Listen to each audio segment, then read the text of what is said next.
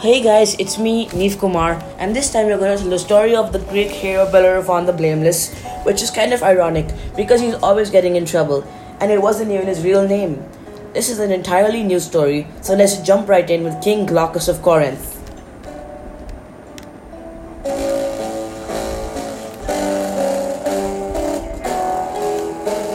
King Glaucus was disappointed. His city wasn't good enough. All the other cities had some heroes. Athens had Theseus, Argos had Perseus. The only famous person to be born in Corinth was Sisyphus, who had tried to cheat death by tying him up and stuffing him under a bed. That didn't make him a good role model for the city. He wanted to have sons who would go and fight monsters and become heroes. He married a princess named Eurynome, but after the Sisyphus incident, Zeus decreed that any of Sisyphus's descendants would never have any children. One day, Queen Eurynome prayed to the god Poseidon to help her have a baby. A few months later, the queen gave birth to a healthy baby boy, which she named Hipponous. As Hipponous grew, he gained a reputation for being a little reckless. He always had accidents. The most famous one was the death of Bellerus. Hipponous and his friends were throwing daggers at hay bales when the prince heard a voice yell, Hey, Hipponous! The prince didn't have good coordination, so he spun and accidentally threw it in, threw it at the person, and he submerged himself into Bellerus's chest, killing him instantly. Everybody agreed that that was not intentional, but people kept calling him Bellerophon, which meant the killer of Belarus, and the name stuck. The final stroke was when the prince was a teenager. He was teaching his young brother, Deliades, to fight with the sword. Considering Bellerophon's past, a pretty dumb idea. Now, I bet you're wondering, how did Bellerophon have a brother? The answer, I don't know. Maybe Zeus lifted the curse. Maybe Poseidon was still visiting the queen. Whatever the case, he had a brother. No getting around the fact. Anyway, he was teaching Deliades and he yelled, Okay, block the strike, strike to the right. Deliades blocked right, but Bellerophon wasn't too clear on the whole left-right thing. He swung the scimitar to the left and it sliced through his brother, brother like cheese. Deliades dropped down dead. Bellerophon wept over his brother's body and cursed himself for not knowing the difference between left and right. That night, Queen Eurynome called the prince to her private chambers. My son, she said. King Glaucus was sitting beside her. Your father and I decided to send you away to the neighboring to a neighboring king and ally, King Proetus of Argos, to be cleansed of your accidental sins. Send me away, Bellerophon sniffled. He was still shocked about killing his brother, and now his parents had to send him away too? Will I be gone for long? Only for a few months, Glaucus replied. Bellerophon left the room before he burst into tears.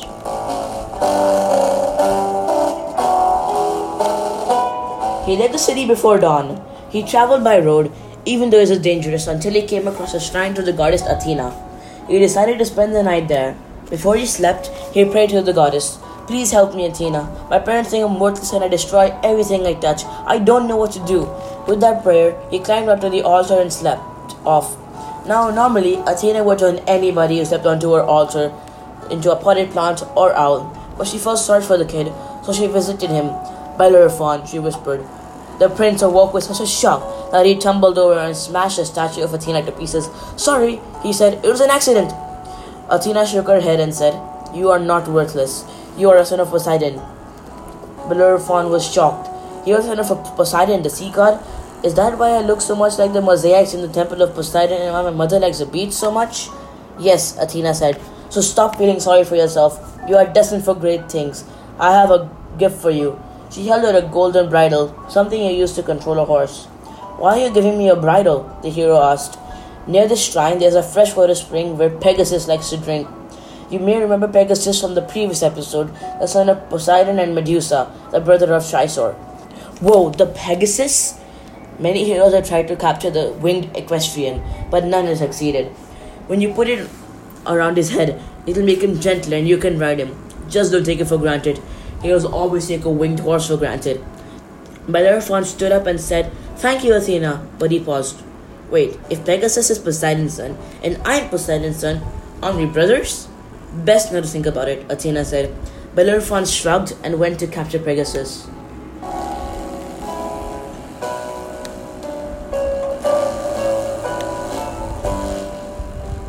There he is, Bellerophon thought as he crept to the freshwater spring. He held the golden briar in his hands, so he was ready to put it on the horse fast, but he stepped on a branch.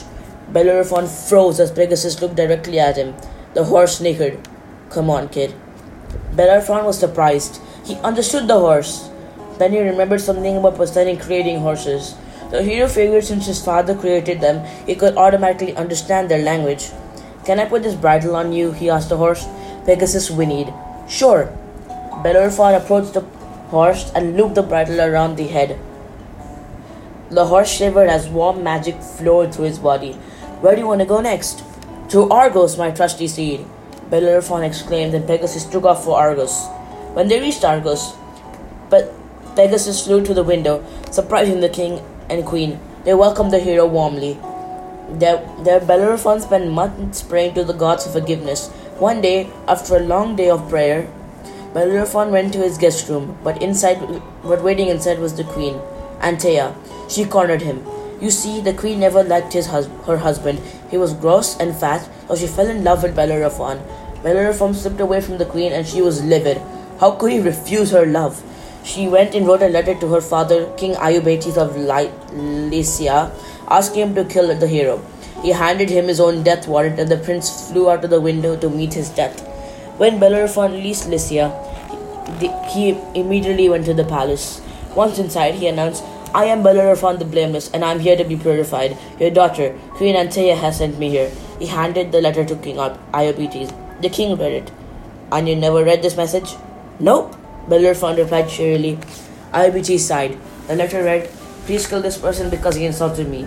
Your daughter, Queen Antea. Bellerophon, the king said sadly to my hero. The letter to the hero. The letter says that you have you have to be killed because you have insulted my daughter. But I do not want to kill you. Instead, I will test you with incredible challenges to prove your innocence. The son of the sea was shocked.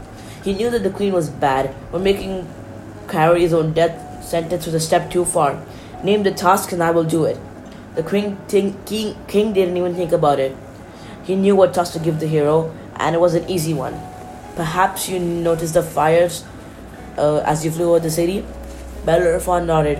What is it? Let's just say it was not an out of control fire. No, it was something worse. Bellerophon was just about to yell at the king to hurry up, but then he continued. No, it was the Chimera, he announced. The Bellerophon was stumped.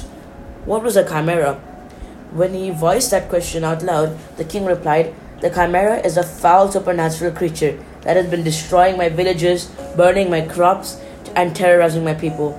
No one has been able to get close to it, much less kill it. The priests have determined that the monster is part lion, part dragon, and part goat. Part goat? The prince of Corinth asked. Yes, the king replied, annoyed. So you want me to kill it? Bellerophon asked.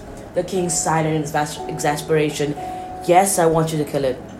Bellerophon was shocked. His whole life, people were telling him not to do stuff. And here was this king, who was trusting him with the fate of his kingdom. He was determined not to mess this up, like always. I will kill this monster that has ravaged your lands, or I will die trying. He jumped on the Pegasus and flew off to kill the Chimera.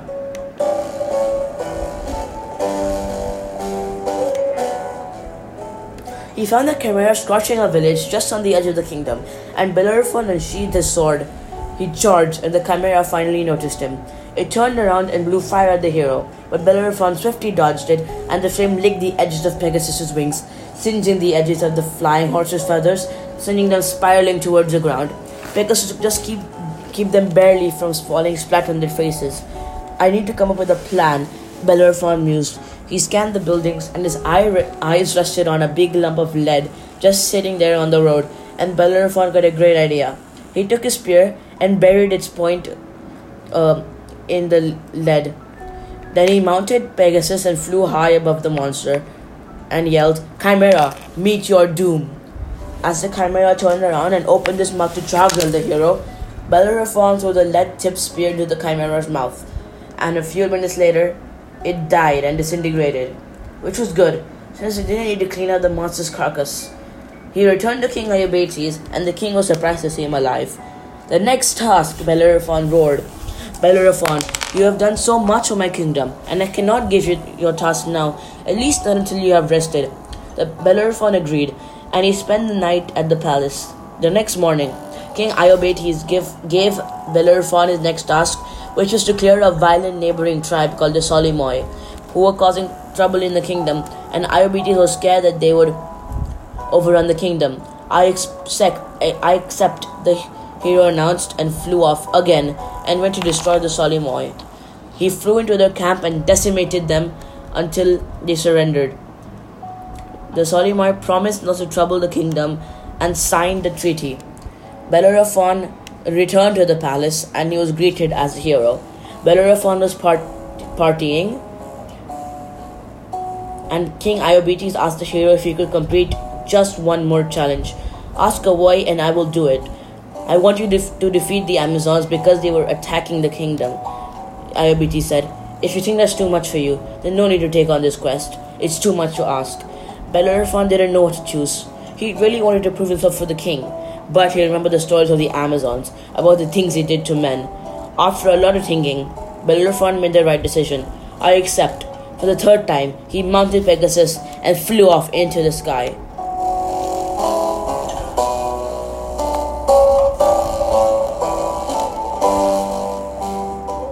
He flew straight into the Amazon encampment and laid waste to their army. The Amazons were paralyzed in shock. How could just one man destroy their whole army? By the time the Amazon queen has restored order, Bellerophon had killed thousands of her best warriors. The queen called a truce and restored it, restored peace. They too signed the treaty, and Bellerophon once again returned to the palace. Iobates gave Bellerophon his younger daughter, Philonoe, and they got married, and Bellerophon became the sole heir to the kingdom.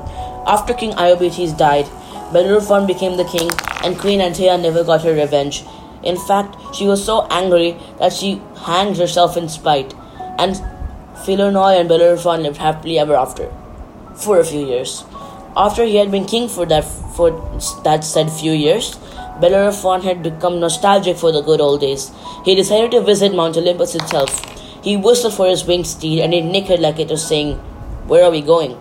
We are going to visit the gods, the horse we need. Nothing good ever comes out of visiting the gods when you're not invited. Bellerophon ignored their wise advice and urged Pegasus higher. Up on Mount Olympus, Zeus saw this scene and said, Oh no, nobody's entering Olympus without invitations. He created a poisonous gadfly and it flew down to Pegasus and bit the horse on the snout. The horse reared in the air, blood spat- splattering Bellerophon. It went in his eyes and he fell with the horse and died. Yes, the hero who had survived the onslaught of the Amazon single handedly died because of a gadfly that had bit his horse. And that's the end of the Bellerophon the Blameless story. We will talk about the Amazons and um, Theseus in a later episode. Thank you, and we'll see you next time.